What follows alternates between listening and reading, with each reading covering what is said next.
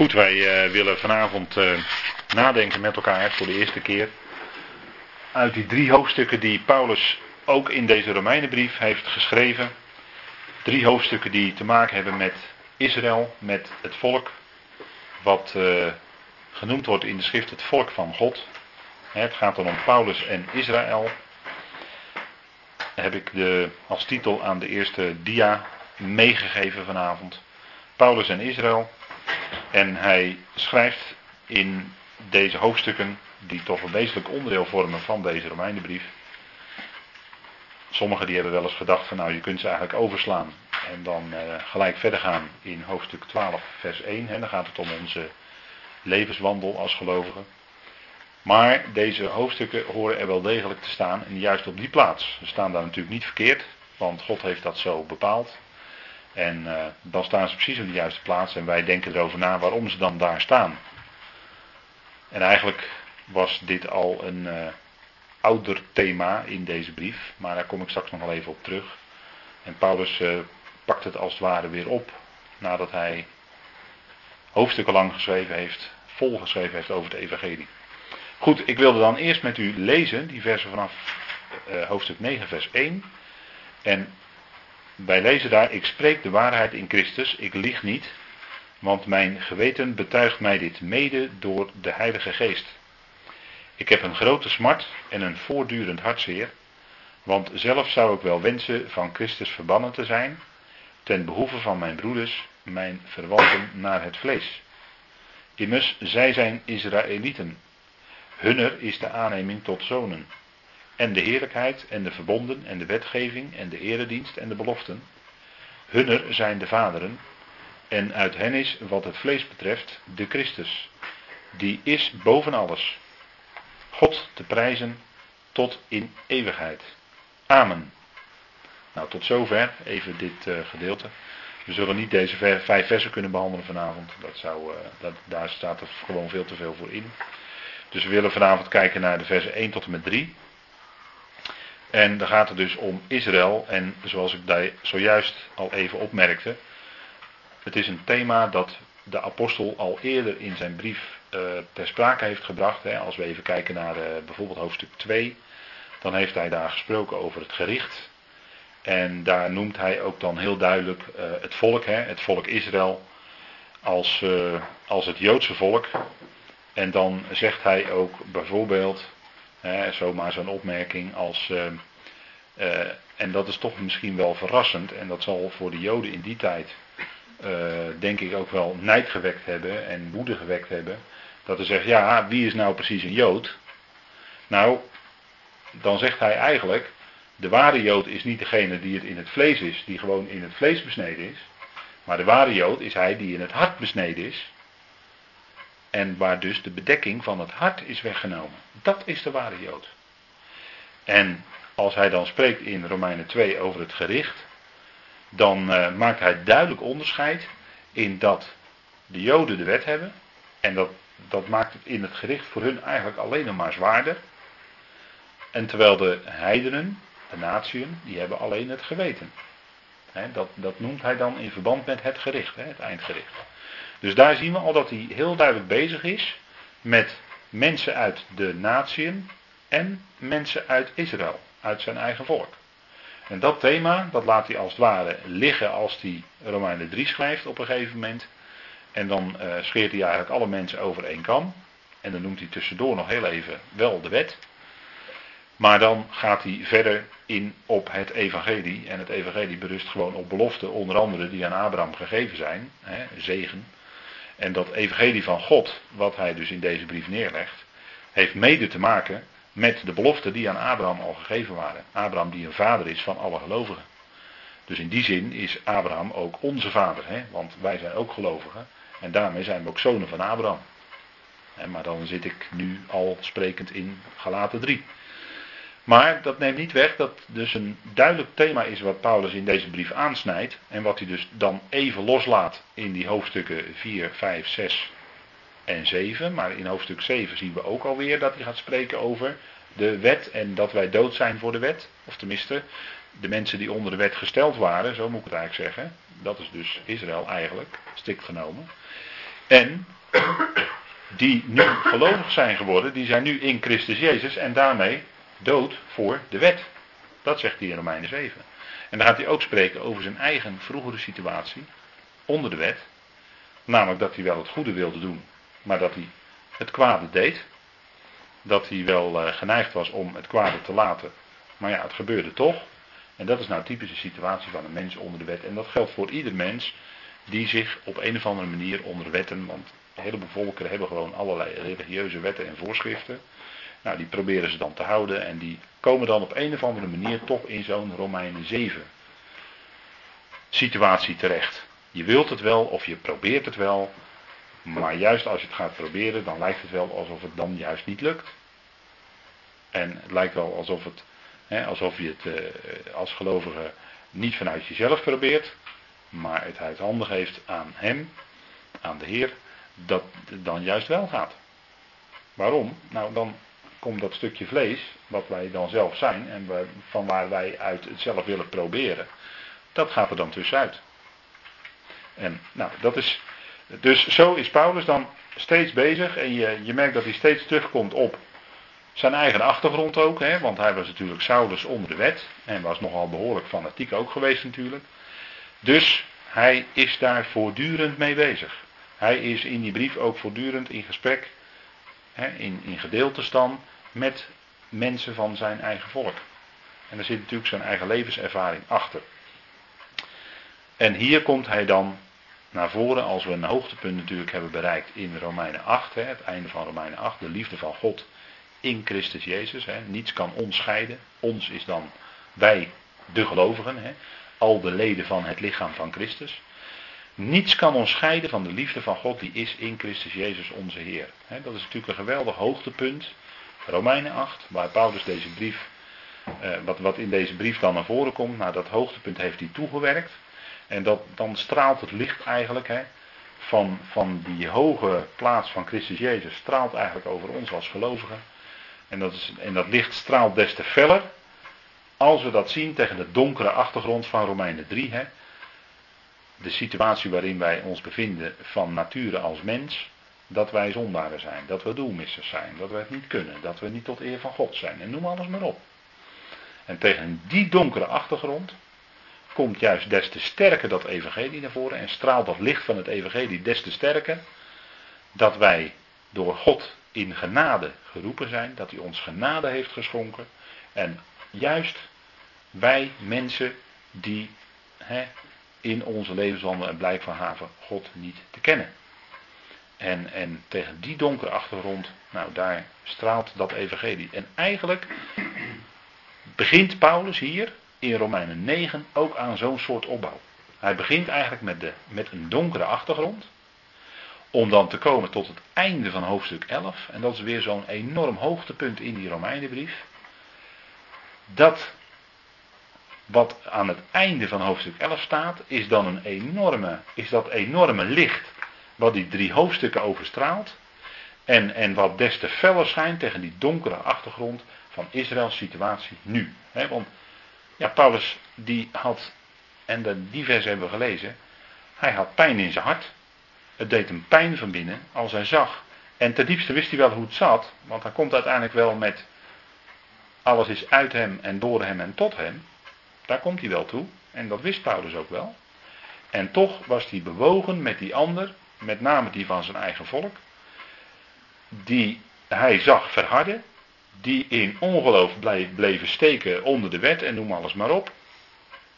En die zijn in feite in die situatie net zo in duisternis als de mensen van de andere volkeren die niet geloven. Dus dan zie je dat Paulus eigenlijk eerst weer bezig is met die donkere achtergrond. En steeds naarmate die hoofdstukken vorderen, komt dat licht van het evangelie, straalt eigenlijk steeds meer door. En laat zien dat, het, dat, dat, dat die grote hand van God, hè, die hand van liefde, dat die ook over zijn volk. En daarmee en daardoorheen ook de andere volkeren zal bereiken. Nou, dat is Paulus en Israël, Romeinen 9 tot 11. Hoofdstukken die zo vaak in de geschiedenis en zo lang in de geschiedenis verkeerd zijn uitgelegd. En daar zullen we nog wel op terechtkomen als we gaan spreken over wat is nu precies Israël. Want daar zijn boeken over volgeschreven. Daar zijn hele theologieën op gebaseerd. En dat is nogal wat. Dat heeft heel veel pennen en tongen in beweging gebracht. En er zijn heel veel Israël-visies ontwikkeld. Ook die vervangingstheologie die we wel kennen. Namelijk dat de kerk of de gemeente in de plaats van Israël zou zijn gekomen. De kerk is zich het geestelijk Israël gaan noemen. Nou, wat voor een enorme schade heeft die menselijke theologie aangebracht in de levens van de leden van zijn eigen volk van Israël. Nou, daar, daar zullen we allemaal nog wel eh, wat uitgebreider op terugkomen in deze hoofdstukken. Ehm, en ook wat betreft het hoofdstuk van de uitverkiezing, dat is ook nogal wat natuurlijk. Hè? De uitverkiezing, de Dordtse leerregels. Uh, ja, dat is natuurlijk ook een hoofdstuk apart. Die uh, gaan we hier niet bespreken, want dat vind ik niet zo boeiend eerlijk gezegd. Maar Paulus gaat wel in op die uitverkiezing. In die, in, in die hoofdstukken Romeinen 9 tot en met 11. En als het gaat om, uh, daarom gaat, ja, dan moet je gewoon eigenlijk gewoon eenvoudigweg Paulus volgen. Alleen dat blijkt in de praktijk dan wel moeilijk te zijn. Maar goed, we gaan maar beginnen bij het begin. Dus Romeinen 9, hoofdstuk 9 tot 11, vers 24 bereidt ons voor op het hoogtepunt Romeinen 11, vers 25 tot en met 36. Tegen de donkere achtergrond van de situatie van het volk nu, wat Paulus ook in zijn dagen al zag, zij wezen het koninkrijk af, zij wezen het evangelie van het koninkrijk af, zij wezen meerdere malen hun Messias, Jezus, wezen ze af. En ze bleven steken in ongeloof. Het volk verhardde. En de apostel komt dan langzaam, maar zeker die situatie besprekend, tot een geweldig hoogtepunt. En daarbij werd hij natuurlijk door de Heilige Geest, door God moet ik zeggen, geïnspireerd om het zo op te schrijven. Het zijn wat dat betreft dan uiteindelijk geweldige hoofdstukken, waarin uh, je echt wel tot een uh, duidelijke zicht komt op hoe de situatie nu is van Israël en de volkeren. Want deze hoofdstukken gaan over volkeren. Het is wel even goed om dat vast te stellen met elkaar. Deze hoofdstukken gaan niet over individuele mensen. Die worden wel genoemd, bijvoorbeeld uh, Jacob en Esau, hè, iets verder in dit hoofdstuk. Maar deze hoofdstukken gaan niet over individuele mensen, maar deze hoofdstukken gaan over volkeren. Daar moeten we altijd even goed voor ogen houden. Tot en met hoofdstuk 8, vers 39, wat we net behandeld hebben, gaat het over individuele mensen. Maar nu Vanaf hoofdstuk 9, vers 1 gaat het over Israël en de volkeren. Het is even goed voor jezelf om die hoofdstukken zo te zien. En dat hoogtepunt vinden we natuurlijk in dat laatste gedeelte, maar daar zullen we te zijne tijd, als we daar de tijd nog voor krijgen, zullen we daar op terugkomen. Nou, even een vraag aan u. Ik heb nu een, uh, even wat uh, dingen zo gezegd. En uh, even een vraagje. Wat is het thema van de hoofdstukken 9 tot en met 16? Dus dan pakken we gewoon even het hele tweede gedeelte van de brief. Net als die van hoofdstuk 1, vers 8. En dat is dan een vraag die ik bij u neerleg. Wat is nou het thema? En denk even aan wat over het evangelie gezegd wordt.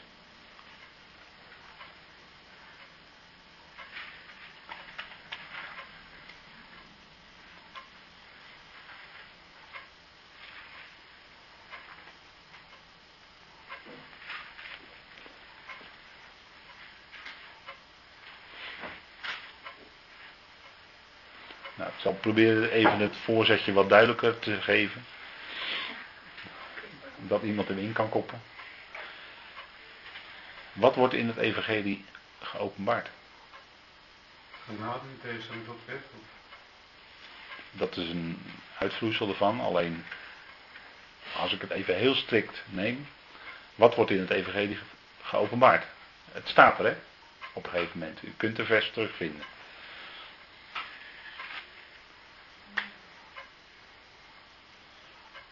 Nee, Romeinen 1, vers 16 en 17.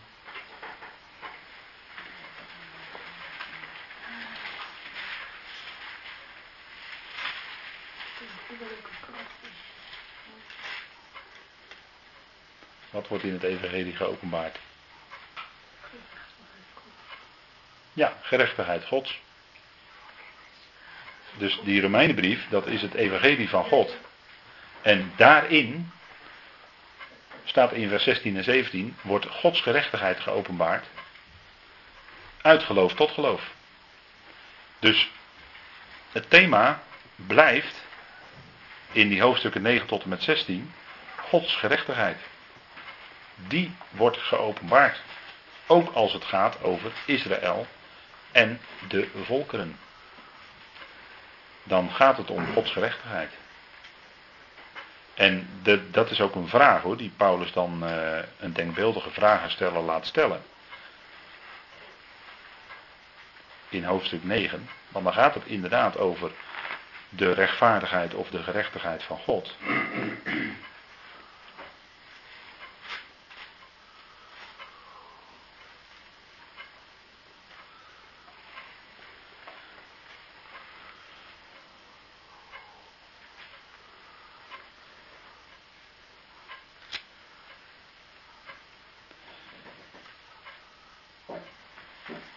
Paulus die stelt in dat hoofdstuk meerdere vragen natuurlijk. Even kijken hoor. Wat...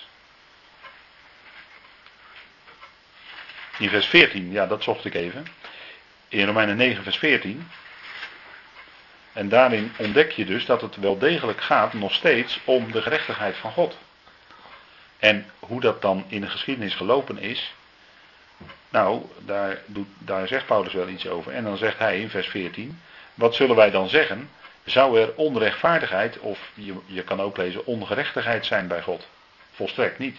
Dus hier gaat het weer om de, om de gerechtigheid van God. Hè? Dus even goed om dat met elkaar vast te stellen. Dus in deze hoofdstukken gaat het nog steeds om de gerechtigheid van God.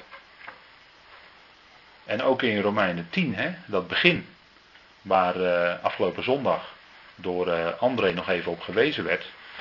Hè, dat ene vers uit Romeinen 10 dat zij trachten, hè, zij proberen een gerechtigheid zelf op te richten, maar zij zijn niet toegekomen aan de gerechtigheid Gods. Dus ook daaraan, dat is weer zo'n tekst, waarin je duidelijk kan zien dat het nog steeds gaat om de gerechtigheid Gods. En dat Israël, die met al hun ijver en inspanning en alles noem maar op, komen zij niet toe aan die gerechtigheid Gods.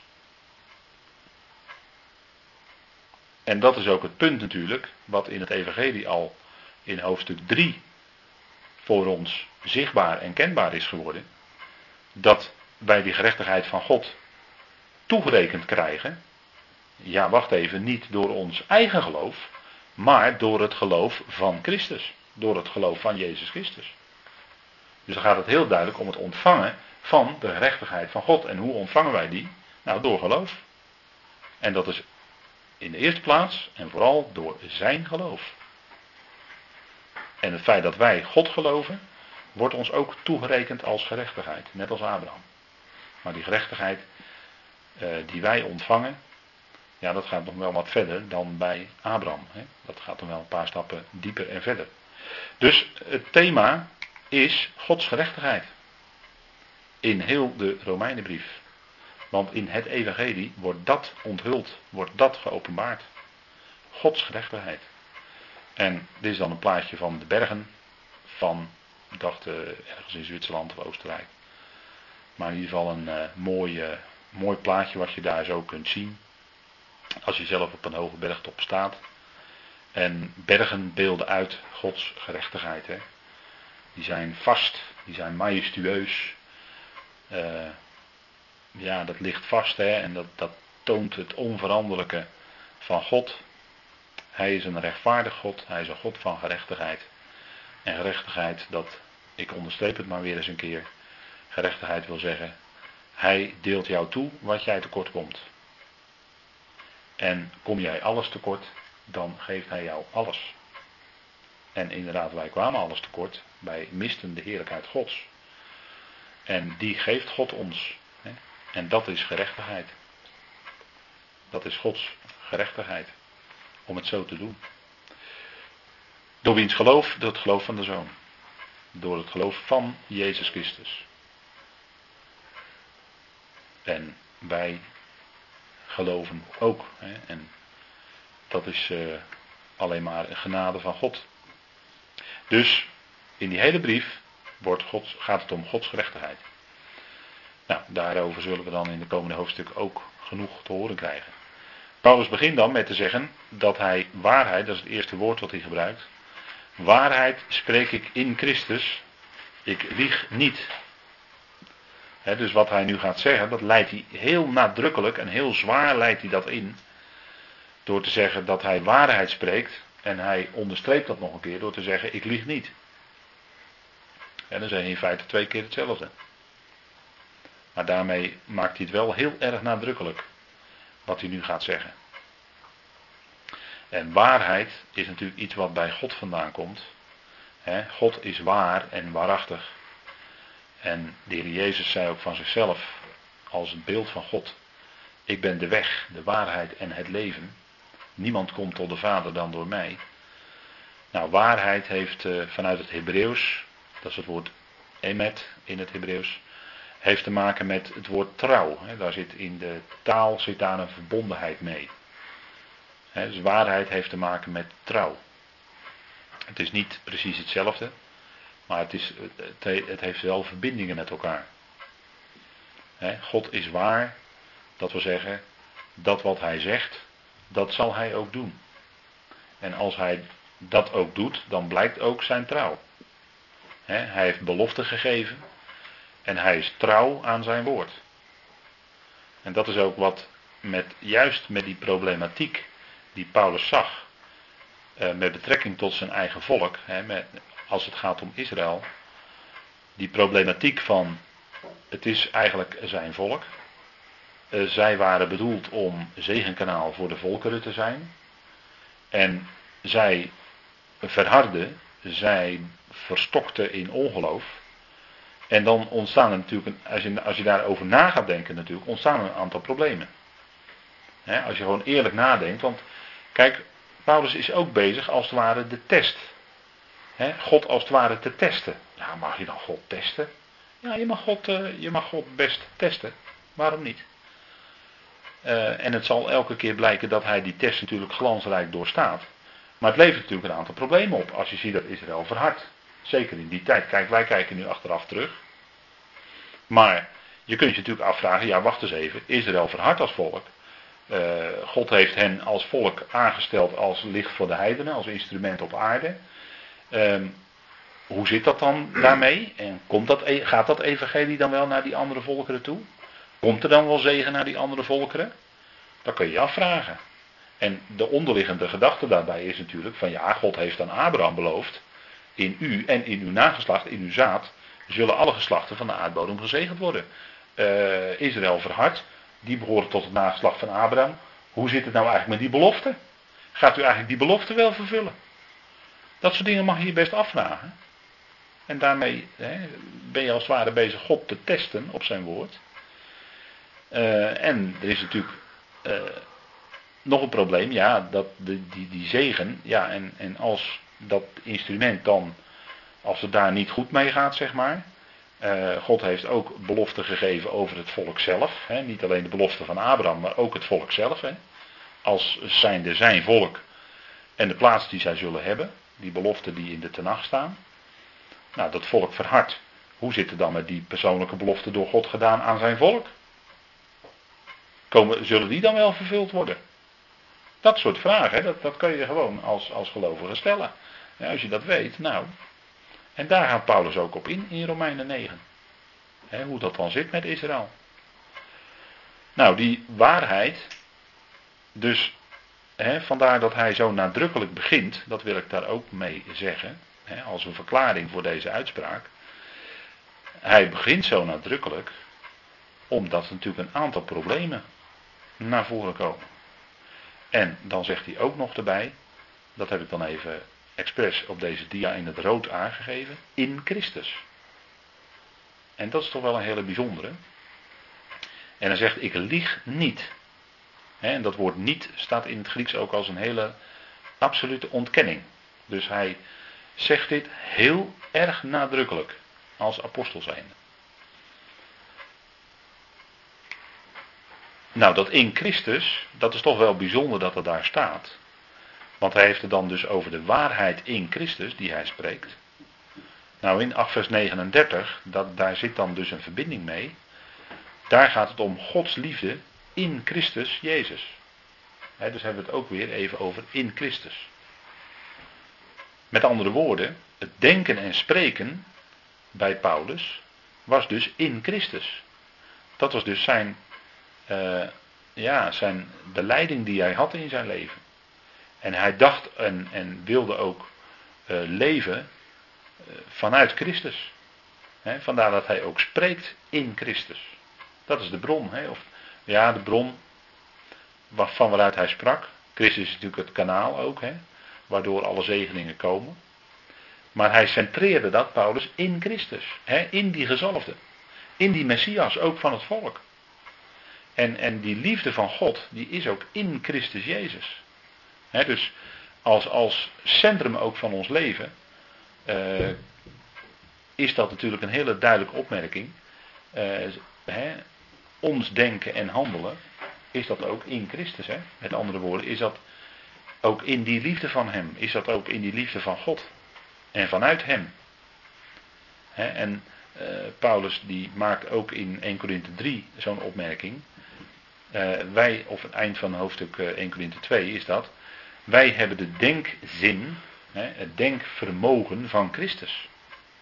Dat wil zeggen, wij, ons denken wordt veranderd, wordt omgevormd door de woorden die hij spreekt.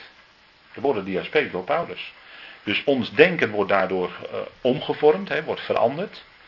En wij gaan steeds meer zijn gedachten denken. Wat bedoel ik daarmee?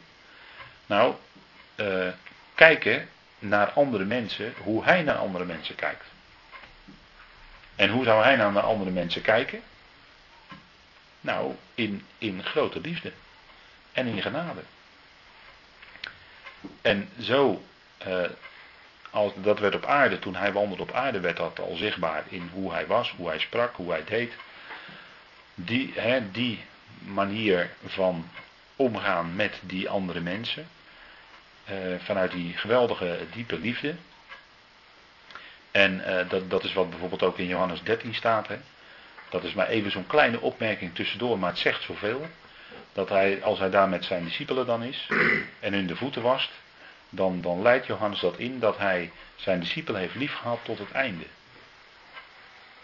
Dus hij is niet alleen met ze begonnen eh, op weg gegaan aan het begin van die drie jaar, nee. Hij heeft ze tot en met het einde en ook na zijn levenseinde en zijn opstanding had hij ze lief. Dus hij ging gewoon die hele weg met hen. En dat is ook, hè, wij trekken met elkaar op als gelovigen. Uh, nou, en dan kan het onderweg met elkaar best moeilijk zijn. Omdat je gaandeweg elkaar steeds beter leert kennen.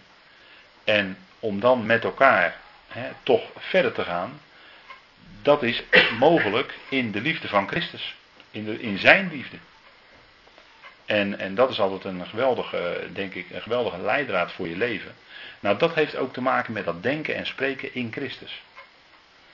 en we zijn zo gauw bezig als mensen, en dan betrap je jezelf altijd weer op van tijd tot tijd, dat je zo menselijk denkt. En dan ook zo menselijk gaat spreken. En misschien wel over die ander ook. En dat soort dingen. Um, maar Paulus is daar een geweldig voorbeeld. En Paulus was ook gewoon mens, dus die zal ook zo'n moment hebben gehad dat. Hij zich later ook op realiseerde van, hé, hey, nu ben ik uh, bezig geweest op een, uh, op een andere manier dan eigenlijk de bedoeling is, dan eigenlijk het voorbeeld. Maar het is de bedoeling hè, dat ons denken en spreken steeds meer gaat lijken op dat van onze Heer, op dat van Christus. Nou, dat is een groeiproces. En uh, daarom is die opmerking die Paulus dan hier maakt, hè, ik spreek de waarheid in Christus, dat is bepalend. Hè? In Christus. Betekent dat hij vanuit die liefde van die Messias van dat volk, vanuit die liefde van Christus, uh, hier gaat spreken. En dat, dan blijkt ook zijn bewogenheid over die ander. En hij zegt het nog nadrukkelijker als je daarbij de volgende, de volgende zin betrekt. Want mijn geweten getuigt samen met mij in Heilige Geest. dus hij wil eigenlijk aan alle kanten wil hij onderstrepen dat dat wat hij gaat zeggen, wat in zijn hart is, Dat het waar is. Dat, dat, dat hij niet liegt. En, en dat, het, dat het ook een hele gewetensvolle zaak bij hem is. mijn geweten getuigt samen met mij in Heilige Geest. En dan ook nog eens een keer dus in Heilige Geest. He, nadat in Christus. Nou, dan, dan is het overduidelijk dat hij, dat hij een hele ernstige inleiding hier houdt. En dat geweten, hè, want hij heeft het hier over het geweten. En ik refereerde daarnet al even aan uh, Romeinen 2, waarin hij ook even iets zegt over dat geweten, hè, dat de volkeren dat geweten hebben. En dat ze in principe instinctmatig geneigd zijn om te doen wat, uh, wat overeenkomstig hun natuur en hun geweten is. Nou, dat geweten, hè. Zou u, zou, zou u daar misschien iets, een, een soort omschrijving van kunnen geven? Wat is dat? Het geweten van een mens? Wat houdt dat nou in? Of wat is dat? Hoe, hoe zou je dat kunnen zeggen?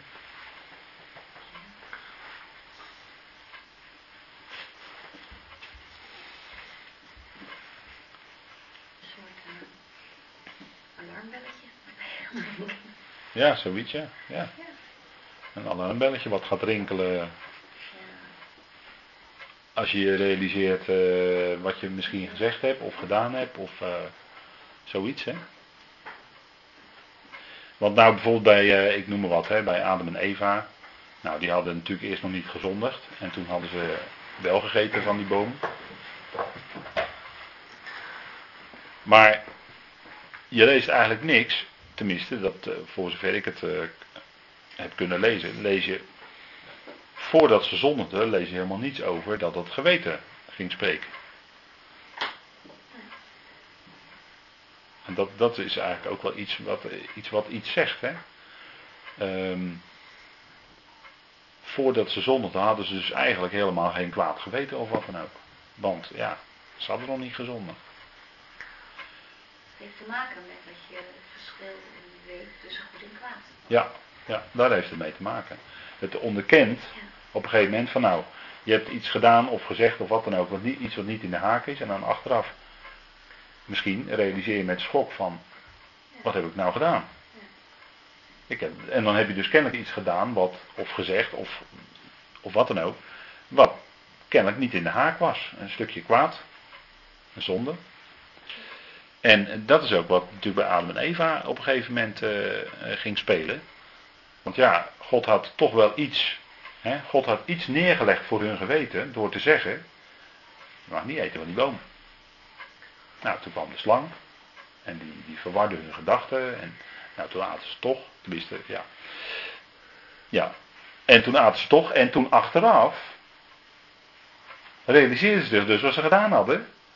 Want ja, toen kwam eh, de Heer, eh, toen kwam de Heer daar wandelen in die hof. En toen eh, gingen ze gauw zich verstoppen. Want ja, ze, toen realiseerden zich, en dat is dus het geweten. Toen waren ze dus niet meer, hoe moet je dat nou zeggen? Ze, ze, hadden, waren zich bewust geworden van wat ze gedaan hadden. En daarom verstopten ze zich voor de Heer. Die kwam. Die kwam. En ze waren, kijk, dat bewustzijn, nou dat bewust worden, dat is het woord ook voor geweten. Hè? Um, dat, dat heeft te maken met uh, uh, dat je iets bewust bent. Het heeft te maken met dingen waarnemen. Er zit het werkwoord waarnemen zit in het woord geweten. Dus je, je neemt iets waar in jezelf. Je wordt je iets gewaar, je wordt je iets bewust van iets, hè, dat je iets gedaan of gedacht of gezegd hebt van wat niet in de haak is. En dat geweten, dat is dus niet iets wat, wat, wat vast is. Hè? Want uh, ja, we zeggen in de volksmond wel eens, het geweten kun je oprekken. Wat voor de een geldt als kwaad, hoeft voor de ander nog helemaal niet als kwaad te gelden. En als ik het zo zeg, dan geef ik al twee soorten gewetens aan. Voor de een kan het wel en voor de ander kan het niet. Nee?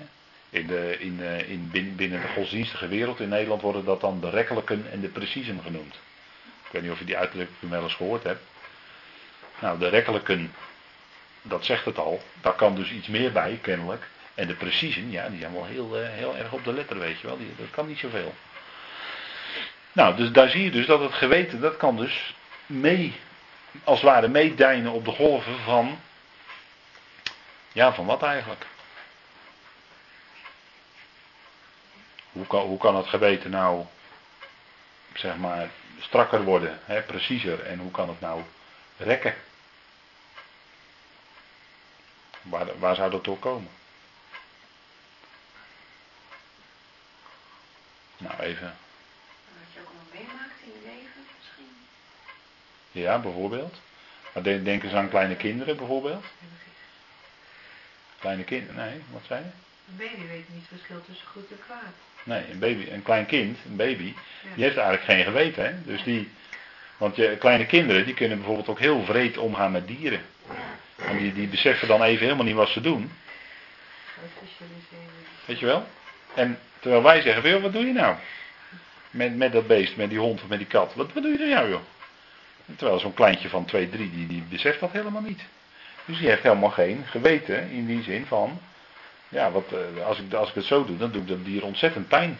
Nou, dat, dat wil al dus iets zeggen, dat het geweten bij een jong kind nog helemaal niet gevormd is. Dus dat geweten moet gevormd worden. En eh, als ik het goed zeg, maar ja, eh, een pedagoog die zou me gelijk tackelen misschien.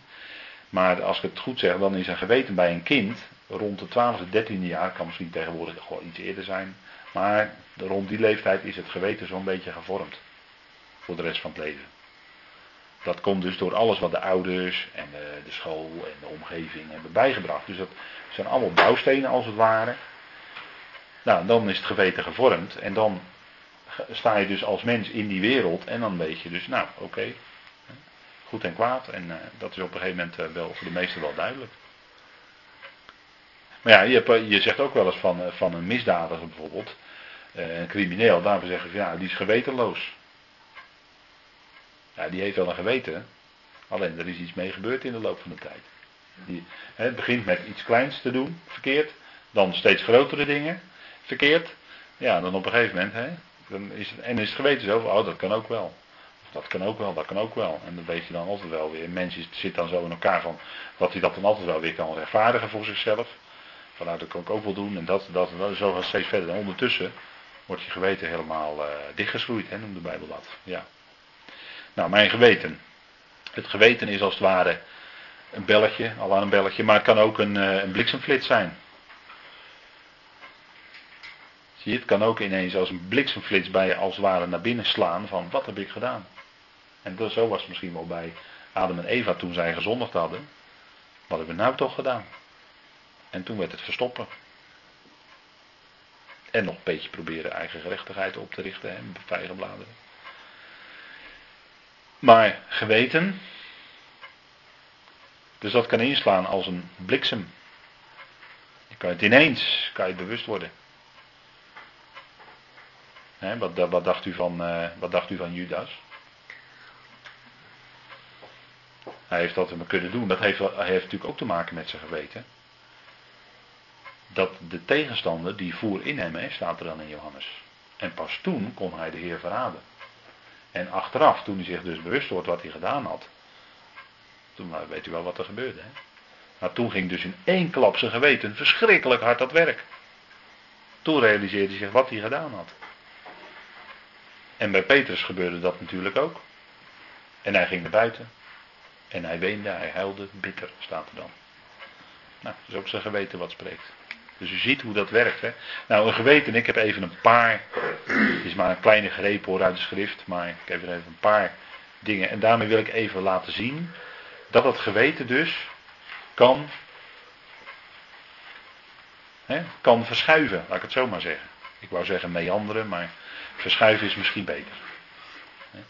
Meanderen is misschien een beetje een vervelend woord. Maar verschuiven. Hè? Kijk, een geweten kan zwak zijn, 1 Korinthe 8. En dan gaat het om het eten van offervlees. Hè? En mensen met een zwak geweten. Wat doen die? Eten die wel of geen offervlees? Mensen met zwak geweten. Nee, die eet het niet. Je zou, je zou denken dat het sterk is, maar het is juist zwak. Dus dat is met, met sterk en zwak heeft dat te maken. Nou, in Hebreeën 10, vers 22, hè, een slecht geweten of een kwaad geweten. Titus 1, vers 15, een vervuild geweten, dat kan zelfs ook nog. En 1 Timotheus 4, vers 2, een dichtgeschroeid geweten. Hè, dat is het woord wat daar gebruikt wordt, dichtgeschroeid. En in Timotheus nog twee. Een goed geweten en een rein geweten. Nou, die teksten kunt u gewoon uh, overnemen. Hè. Ze staan op de dia. Dus. Maar het zijn zo even een paar voorbeelden van hoe het geweten kan zijn. Bij een gelovige wordt het geweten enorm aangescherpt door het woord. Doordat we steeds dat woord horen, wordt ons geweten steeds aangescherpt en krijgen we een goed geweten. En heel, wat heel scherp werkt. En als je goed geweten hebt, nou dan, eh, dan ben je eigenlijk niet bewust, niet bewust van, uh, ja, van dingen die uh, in je leven niet goed zijn. Dat wil niet zeggen dat dat de enige maatstaf is, want daar moet je weer, dan weer voorzichtig mee zijn. Je moet het niet omdraaien en dan je eigen geweten tot maatstaf gaan maken. Dat doen sommige mensen. Hè? Die, uh, die varen helemaal op hun geweten. Die zeggen, ja nee, dat kan ik voor mijn geweten niet maken. Of, uh, nou, ik heb een goed geweten. Dus met andere woorden, wat, wat ik doe is goed. Ja, zo, zo is het ook niet. Het geweten is geen maatstaf, uiteindelijk. Als het om een maatstaf gaat, is uiteindelijk alleen het woord bepalend. Want het kan voor de ene geweten, en dan kom ik even terug op dat sterk en zwak uh, wettische mensen, die kunnen voor hun geweten soms dingen niet willen doen. Waarvan je zegt van ja, maar als ik zijn woord lees en ik ga doorkrijgen wat genade inhoudt, dan heb ik daar eigenlijk helemaal niet zoveel moeite mee om dat te doen. Uh, dan kan ik natuurlijk het woord zondag even in uw midden neerleggen. En dan weet u wel wat ik bedoel, denk ik. En Paulus die zegt ook in Romeinen 14, maar ja goed, dat komen we ooit te zijn tijd misschien nog op. Dat voor de een, die houdt de ene dag boven de ander. Nou, daar, daar is dus mede ook een stukje geweten door bepaald. En de ander die acht alle dagen gelijk. Dus het maakt er niet uit of het welke dag het is van de week. Want ja, je, je wijdt elke dag aan de Heer hè, als gelovige. Dus ja, dat maakt het niet meer uit. En dan uh, ja, dan ga je ook anders om waarschijnlijk met dingen als uh, iets uh, kopen op zondag of gaan sporten op zondag of noem maar op, gaan winkelen op zondag. Wel of niet. Nou, dat, dat is dus ook een kwestie dan op een gegeven moment van je geweten. Maar je geweten is wel door iets gevormd dan. Daar moet je wel bewust zijn. Dus nou goed, ik dacht toch even een uitstapje maken over dit, omdat Paulus toch weer dat geweten noemt. Hè? Om misschien even oude kennis op te frissen. Dat is denk ik altijd wel weer goed om uh, er even bij stil te staan. En Paulus die zei dus dit met zijn geweten die dat mede betuigt in de Heilige Geest. Hè? Dus uh, hij is zich heel bewust van, heel erg goed bewust van wat hij hier zegt. Oh, sorry. Is het nou echt hetzelfde? Ik kan wel eens een opmerking van, van mensen die zeggen, of, van, ik voel me schuldig over, over dit en dat. Ja. Is dat hetzelfde als je geweten? He, ja, heeft ermee te maken, ja. ik heeft denk ook ermee te dat maken. mensen die de, depressief zijn, die Ja. hebben ook zo last van hun geweten. En uh, ja, ik heb ook dingen waar ik me over schaam. Kijk, een gevoel van, ja, een gevoel van uh, schuld. Ja, dat kan eventueel met je geweten te maken hebben. Kan. Ja, maar. Ja, Maar ook daarin heb je weer natuurlijk een stuk opvoeding en een stuk achtergrond van, van ben je misschien in een, een zware kerk of wat dan ook grootgebracht. Dat speelt er dan veel sterker, hè? Maar als je daar dan gewoon heel erg last van hebt, dan kan je dan gewoon op een gegeven moment zeggen, nou het woord zegt, je, bent, je, je vindt het balen dat je sommige dingen gebeurd zijn. Ja, En dan heb je jezelf toegesproken en zegt, nou, uh, voor God ben je niet meer te beschuldigen. Dat je daarmee kan, zelf Ja. mee kan vertroosten. ja zeker natuurlijk. Dat kan je natuurlijk wel afhelpen van hè, dat, dat, dat schuldig voelen wat, je, wat jou naar beneden drukt, hè, waardoor je depressief wordt. Ja, Want ja, wij zeggen natuurlijk tegen elkaar van nou ja, schuldig voelen over iets, dat, ja, dat kan. En dat op zich hoeft dat ook nog niet eens verkeerd te zijn. Want dat kan soms ook terecht zijn. Maar het moet ook een keertje ophouden. Denk ik. Alleen, eh, soms geef je dan de kans, als het ware, aan de tegenstander om dat zodanig bij jezelf te versterken, dat je er helemaal depressief van wordt. Ja, Terwijl je in feite, in, natuurlijk, in de diepste zin, is er geen veroordeling. nee. Dus is de schuld, eventuele schuld, is een schuldgevoel die, die terecht voort kan komen uit de geweten wat spreekt. Alleen, dat heeft dan een, een functie voor die gebeurtenis of voor datgene wat gebeurd is.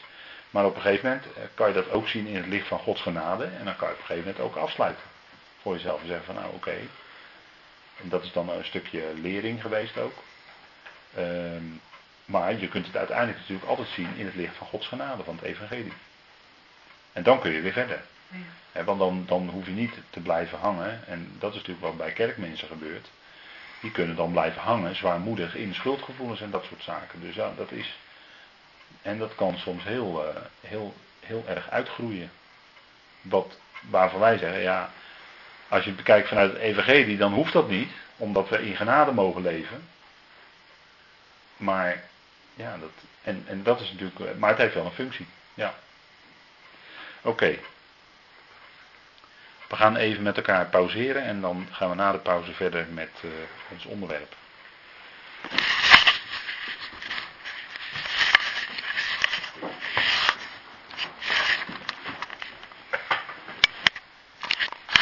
Paulus die eh, getuigt met zijn geweten. En dat doet hij in Heilige Geest. Dus dat maakt het nog klemmender wat hij hier zegt. En eh, dat heeft ook alles te maken natuurlijk met die liefde van God die eh, in zijn hart hem bewoog en bewogen maakte. Maar het, hoort natuurlijk, het draait natuurlijk om Israël en dat is toch het volk waar hij zo nauw mee verbonden is. Hè? Paulus was zelf uit de stam Benjamin, zegt hij. Hij was een Israëliet, een Hebreeër. En eh, nou ja, hij had tot, tot heel diep in dat Jodendom gezeten, in het Judaïsme. En eh, hij had natuurlijk ouders die eh, bij dat volk hoorden. Dus hij zelf maakte hij deel uit van het volk heel intens. En ja, als je dan die verbondenheid weet. En dan is hij zelf natuurlijk op een hele bijzondere manier tot geloof gekomen. En die, eh, ja, dan zie je toch dat je, je zou niets liever natuurlijk willen. En dat gevoel kennen wij misschien ook wel een beetje. Van dat de mensen die je ontmoet in je leven, dat die ook allemaal gelovig worden. Hè? Dat die dat geweldige wat jij hebt ontdekt, dat geweldige wat jij hebt leren kennen, die genade van God, dat die ander dat ook kan gaan zien. En eh, ja, misschien wel mensen in, uit de kerk of, groep, of eh, groepering waar je, waar je uitkomt, dat die ook die genade mogen, dieper mogen gaan zien. En noem maar op. Hè. En dat verlangen dat heb je dan. Dat, dat, je zou het eigenlijk iedereen wel willen geven. Je zou het eigenlijk iedereen als ware wel willen ingieten, al zou dat kunnen. Eh, of je hebt eh, misschien zelf eh, een kind of kinderen die op een gegeven moment toch hun eigen weg zoeken en het eigenlijk niet, ja, met, niet met geloof doen. Die eigenlijk toch een beetje hun eigen weg zoeken. Dan zou je eigenlijk niet liever willen dan je eigen kind of je kinderen dat, dat wat jij mag weten en, en beseffen en waar je mee leeft, dat, je dat, dat zij dat ook zo op die manier. Hè? En toch is dat dan in de praktijk wij zeggen dan vaak, die praktijk is weer barstiger, is weer barstig. Dat is ook zo. En dat ontdekte Paulus dus ook bij zijn volk. De praktijk van zijn volk was, hij had niets liever gewild dan dat ze allemaal tot geloof kwamen. En dat ze ook die geweldige boodschap gingen aannemen die hij kende. Maar dat was niet zo, hij zag zijn volk verharden. Ze verharden hun hart, ze verstokten in ongeloof. Wat de profeet ook gezegd had, hè. Jezaja, die had het natuurlijk gezegd. En dat wist Paulus ook wel. Maar toch, dan heb je toch, ondanks dat je dat allemaal weet, heb je toch dat verlangen. En Paulus wist ook waar het uiteindelijk naartoe gaat in Gods plan. Dat God uiteindelijk alles in allen wordt. Dat had hij al geschreven aan de Corinthiërs toen hij deze brief schreef. Dus dat wist Paulus ook allemaal. Maar dat maakte hem niet tot een uh, kil, koel, koud, afstandelijk iemand. Nee, hij was. Je hoort hier de warmte van zijn hart in doorklinken. Hè, wat hij hier schrijft over zijn eigen volk. Nou, dat is wat. Uh, wat Israël natuurlijk is, en dat is en blijft toch Gods volk, ook al is het nu Lo-Ami, zegt de profeet Hosea. Hè, we zitten nu in de Lo-Ami-periode, ze zijn nu tijdelijk niet zijn volk, En dat is ook waar Romein 9 over gaat en 10 en 11. Maar ze zullen weer zijn Ami. Ze zullen weer zijn Rugama. Oftewel, de Heer zal zich over hen ontfermen in de toekomst. Dat is ook de belofte die Hosea gaf. Nou, het draait dus allemaal om Israël, het volk waar hij bij hoort. Of moet ik zeggen, bij hoorde, want ja, het is maar van welke kant je het bekijkt. Kijk, het is, en dat maakt het natuurlijk tot een bijzonder volk. Het is het volk van het boek. Hè.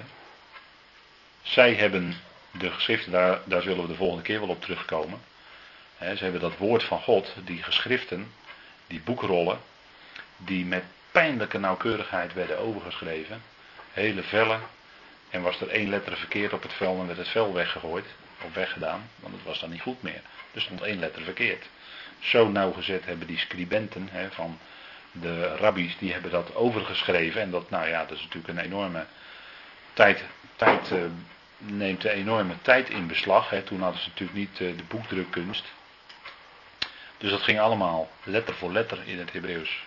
Zeer nauwkeurig. Maar het blijkt uit vondsten die gedaan worden. Dat dat bijzonder nauwkeurig is overgeleverd.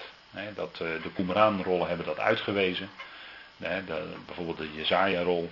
Nou, die heeft uitgewezen dat het bijzonder nauwkeurig is overgeschreven. Dat er met latere handschriften van honderden jaren later, dat er nou minieme wijzigingen maar zijn. als je het bekijkt over het grote geheel, dan is dat bijzonder nauwkeurig. Nou, daar heeft God zijn volk voor gebruikt. Om zijn woord te bewaren. En uh, uh, dat neemt niet weg dat er ook een fase was in zijn volk dat men uh, het woord eigenlijk niet meer, ja, er niet, zeker niet meer naar leefde, gezien alle afgoden enzovoort, alle afgoderij die er was in het hele land. En zo werd er zelfs op een gegeven moment een boekrol gevonden in de tempel. Notabene gevonden, hè.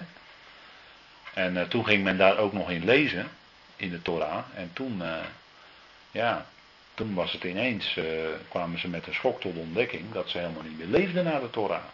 En dan krijg je een soort, soort reformatie onder het volk, hè, bij koning Josia. Maar goed, dat is weer een heel verhaal apart. Maar ze zijn het volk van het boek. En dat maakt hen tot een bijzonder volk. Het is, het is en blijft altijd het volk waar geweldige beloften aangegeven zijn. En uh, nou, een van de belangrijkste dingen, dat zegt Paulus ook in Romeinen 3. Hè, een van de eerste dingen wel, hè, wat is het voordeel van de Jood en wat is het nut van de besnijdenis, hè, Romeinen 3. Dus daar heeft Paulus het ook over zijn volk. Nou, wel in de allereerste plaats dat hun de woorden God zijn toebetrouwd, zegt hij. Dat, is, dat is het uh, eerste en het voornaamste. En daarbij knoopt hij ook gelijk al die vraag aan vast van hun ontrouw, want daar is hij in Romeinen 3 dus ook al in gedachten mee bezig. Zal hun ontrouw of hun ongeloof de trouw van God te niet doen. Of het geloven van God te niet doen. Nou, dan zegt hij dat zij ver. Dus zij zijn wel ontrouw, maar God is getrouw. En dat is natuurlijk het geweldige. Dat is die bevrijdende en hoopgevende boodschap in de Romeinenbrief. Zij zijn het volk van het boek. Nou, Paulus' hartepijn. U ziet hier een letterlijk hart. Paulus had eh, pijn in zijn hart, dat is natuurlijk beeldspraak. Hij had geen. Uh, nou, misschien kan dat ook nog wel uh, bij hem lijfelijk geweest zijn. Dat zou ook nog kunnen. Dat hij daar zo van binnen zo diep bij betrokken was.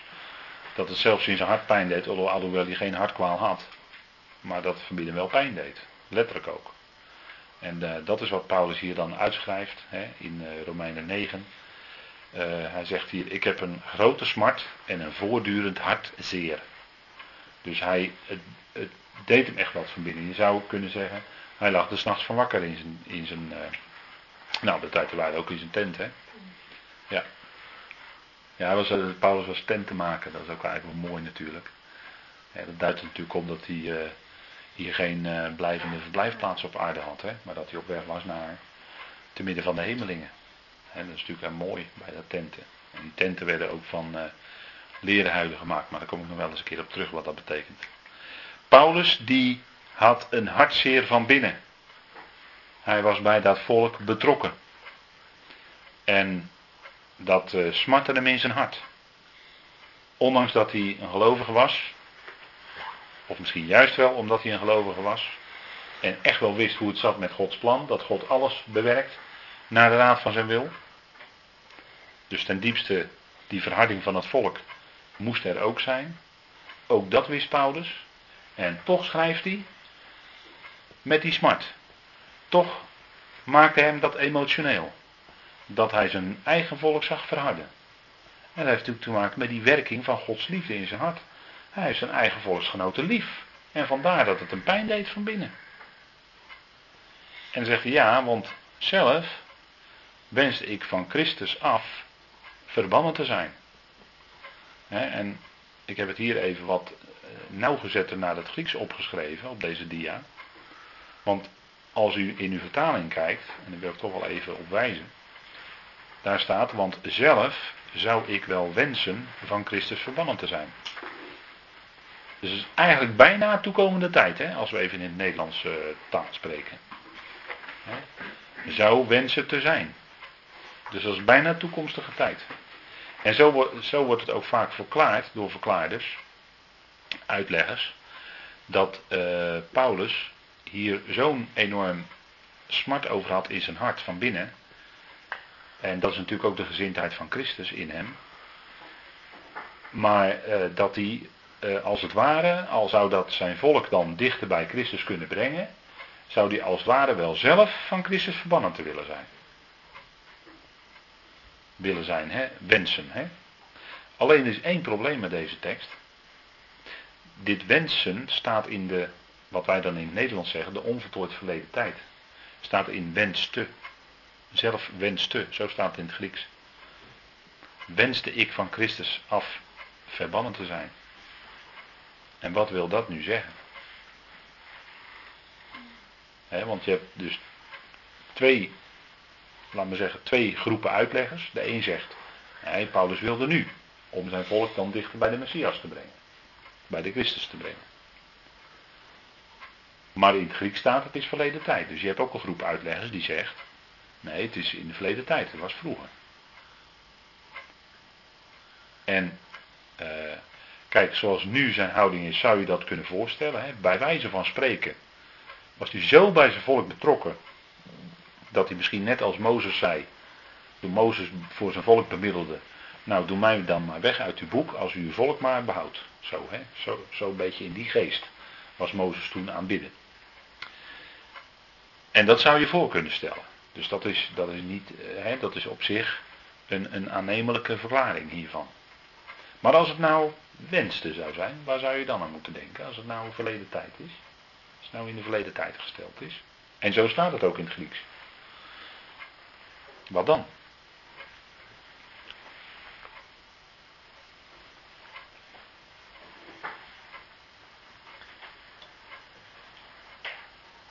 Waar wijst hij dan eigenlijk op? Of waar verwijst hij dan naar?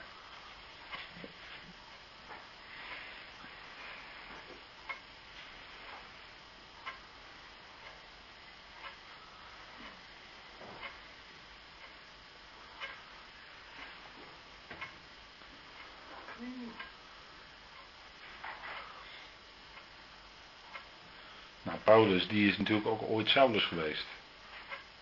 En toen hij Saulus was, hoe was hij toen? Anti-Jezus. Ja. ja. Dus dat, dat zegt hij eigenlijk hier. Hè? Hij zegt hij van Christus af verbannen te zijn. Ja. Toen wenste hij dat. Toen was dat natuurlijk zo. Ja, ja toen was dat zo. Toen was het zo. Dus daarmee wijst hij eigenlijk op zijn vroegere situatie en hoe hij vroeger was, dat ziet hij natuurlijk nog steeds onder zijn volk. Hè? Je had, je nog, en dan doelt hij natuurlijk dan mede ook op die, laten we zeggen, die meest fanatieke, die meest orthodoxe. Hè? Die, bij die was de nijd zo van binnen dat ze, nee, met de Messias willen we niks te maken hebben. Weet je wel, liever, eh, nee. nee. Dus dat is, uh, dat was ook zijn vroegere situatie. En die situatie ziet hij nog steeds bij zijn volk op het moment dat hij dit schrijft. Zij wezen de Christus af, net zoals hij dat zelf had gedaan. En zelfs paste op de mantels hè, de, de, de overkleding van degene die Stefanus stenigde. Zo was hij toen. Terwijl Stefanus was toen natuurlijk een enorme volgeling van de Heer. En Sau- het, die steniging had Saulus een volle instemming. Nou, zo was die vroeger. Dus in feite, door die verleden tijd te gebruiken, zegt hij, kijk, ik was vroeger ook zo. Net zoals mijn volksgenoten nu nog steeds zijn. Even. Doelt hij misschien wel op de meest fanatieke dan? Oké. Hij spreekt dan toch in het geheel van zijn volk. En het hele volk toch als geheel zei. Hè? Nou, in feite wens, wensen die nog steeds van Christus verbannen te zijn. Hè? Anathema. In de banden gedaan betekent dat. Hè? Dat is hetzelfde als het Aramese Maranatha natuurlijk. Hè? Maranatha anathema staat er dan. 1 Corinthië 16. Hè? Van Christus af verbannen zijn was zijn vroegere situatie. Maar nu had hij natuurlijk Christus echt leren kennen. Als een genadige Heer. Die hem overstromende genade had bewezen. En, en daarom is het ook bij hem zo'n pijn van binnen. Omdat hij weet hoe het er bij hem vroeger van binnen uitzag. En hoe die vroeger was. Dat zijn volksgenoten nog steeds zo zijn. En dat was zijn smart, want hij wilde graag dat zij ook zouden worden zoals hij.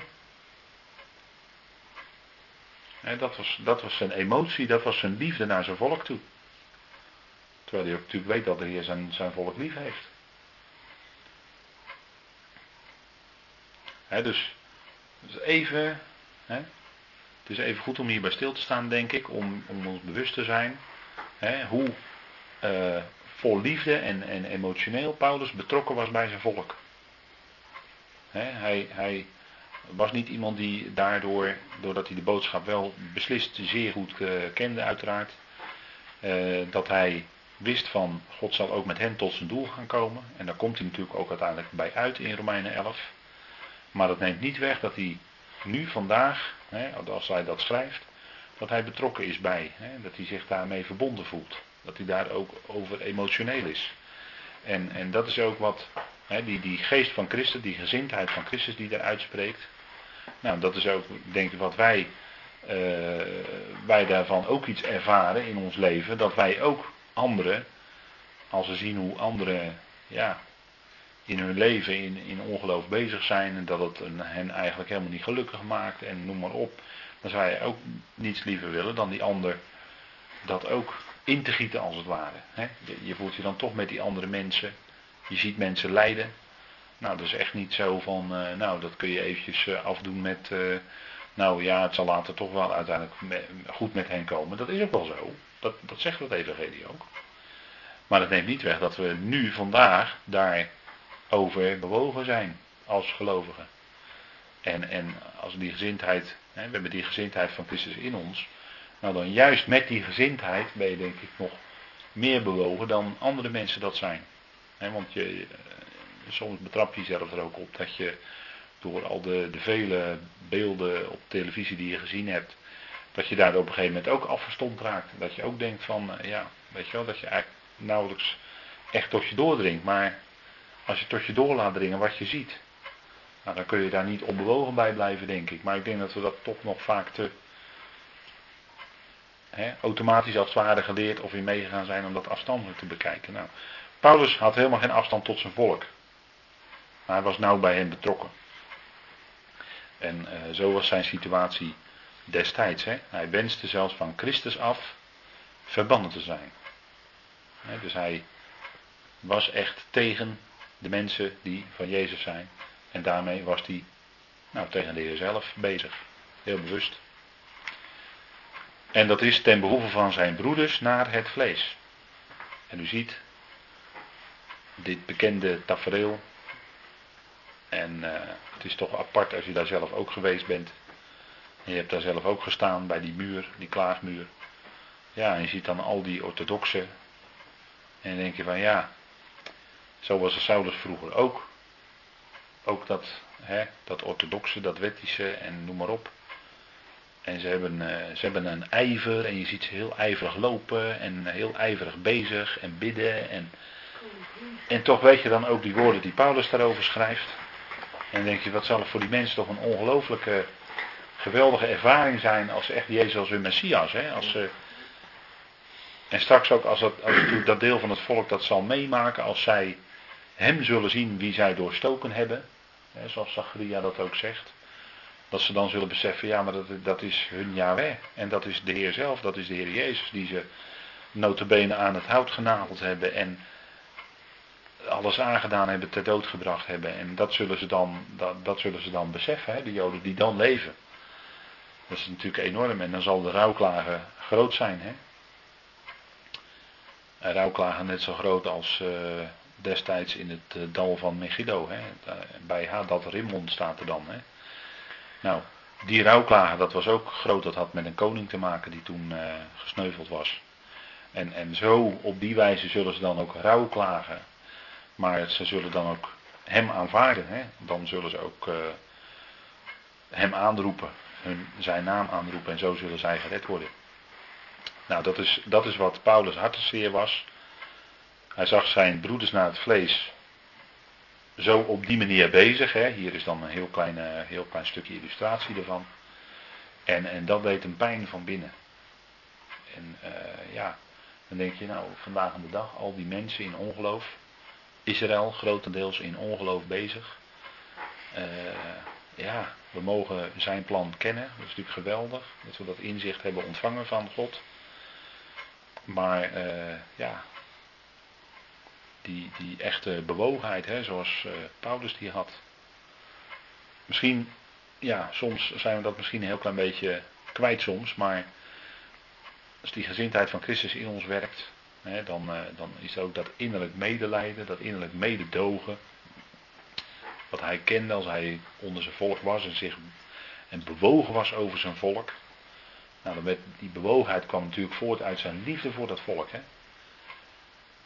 En uh, zij zullen dan eindelijk ook tot rust komen. de Heer zei natuurlijk ook toen hij bij hem was: Komt allen tot mij die vermoeid aan belast zijn, ik zal u rust geven. Ze waren natuurlijk vermoeid van al dat werken, van al dat ijveren, van al dat streven, van al dat zelf. En de Heer kwam en die zei, ja, als je tot mij komt, dan zul je echt rust vinden. En dan vind je echt die rust van het geloof. En dat is uh, ook het gebed van Paulus natuurlijk. Hè? Hij uh, bad dagelijks voor de zijnen van zijn volk. Voor zijn medebroeders naar het vlees. En uh, dat is ook denk ik wat hem zo bewogen maakt. Hè? Dat, dat intense gebed voor het volk. En dat is ook natuurlijk wat wij met hem meebidden. We bidden ook voor hun ommekeer. Terwijl we ook weten dat hun ommekeer inderdaad op Gods tijd zal komen. En toch kun je daarvoor bidden als gelovige. Met, met gewoon heel nuchter. Je weet wanneer het zal gebeuren. En toch voel je betrokken bij hen. En uh, toch zijn er dan die enkelingen uit dat volk die Heer Jezus wel als hun Messias leren kennen. Nou, dat is natuurlijk ook een, dat zijn natuurlijk fijne dingen, hè, als je dat uh, merkt en hoort. En Paulus die was daar bewogen over. Ik denk dat het toch een bijzonder stukje is. Dit stukje inleiding naar Romeinen 9 ben je misschien gauw geneigd om snel door te lezen. En je staat er niet zo bij stil. Je gaat meer vanaf vers 6 kijken. Hè? Van Jacob en Esau. En wie is er dan uitverkoren? Ja nee. En de verkiezing naar de genade. En dat zijn best wel pittige versen. Maar daar wordt toch sneller naar gekeken dan naar die eerste versen. Maar die eerste versen zijn juist bepalend. Hè? Paulus was zo betrokken bij zijn volk en was er zo intens mee bezig.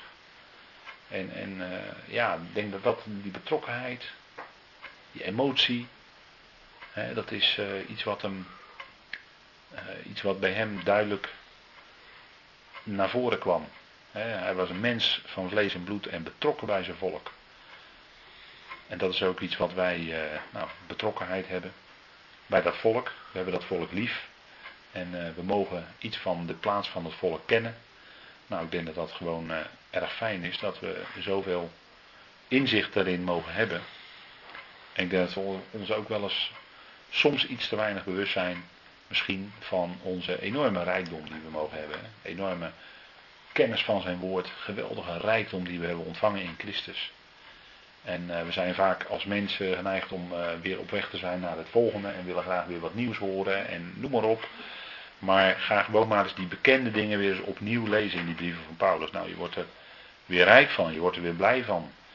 En dat is ook wat het evangelie doet. Het maakt je rijk van binnen, het maakt je blij van binnen, vreugdevol, noem maar op. En dat is, eh, je kunt het nooit genoeg herhalen. En je ontdekt dat, dat je toch na verloop van tijd weer anders leest dan de vorige keer. Zo'n stukje bij uh, Paulus, zo'n brief van Paulus, nou noem maar op. Geweldige rijkdom in hem ontvangen. En uh, dat is ook wat, nou ook zijn gebed, hè, dat drijft hem ook tot gebed voor het volk. Ze, ze hebben toch geweldige beloften. En nou goed, daar zullen we de volgende keer bij stilstaan bij leven en welzijn. Hè, bij wat geweldige rijkdom zij als volk dan hebben ontvangen. Want hij zegt ja, uh, ze zijn zijn broeders, ze verwanten naar het vlees.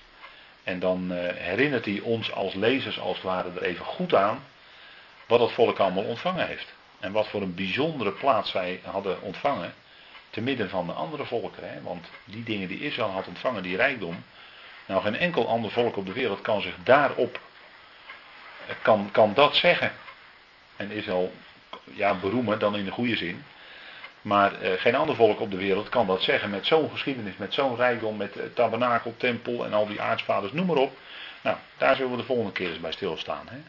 Want dat is ook zo'n vers van, uh, dan doet Paulus een opsomming. En ook daar ben je geneigd om toch nog door te lezen. Maar daar willen we nou eens een keer nadrukkelijk bij stilstaan. Wat houdt dat dan allemaal in? Ik denk dat dat gewoon goede dingen zijn.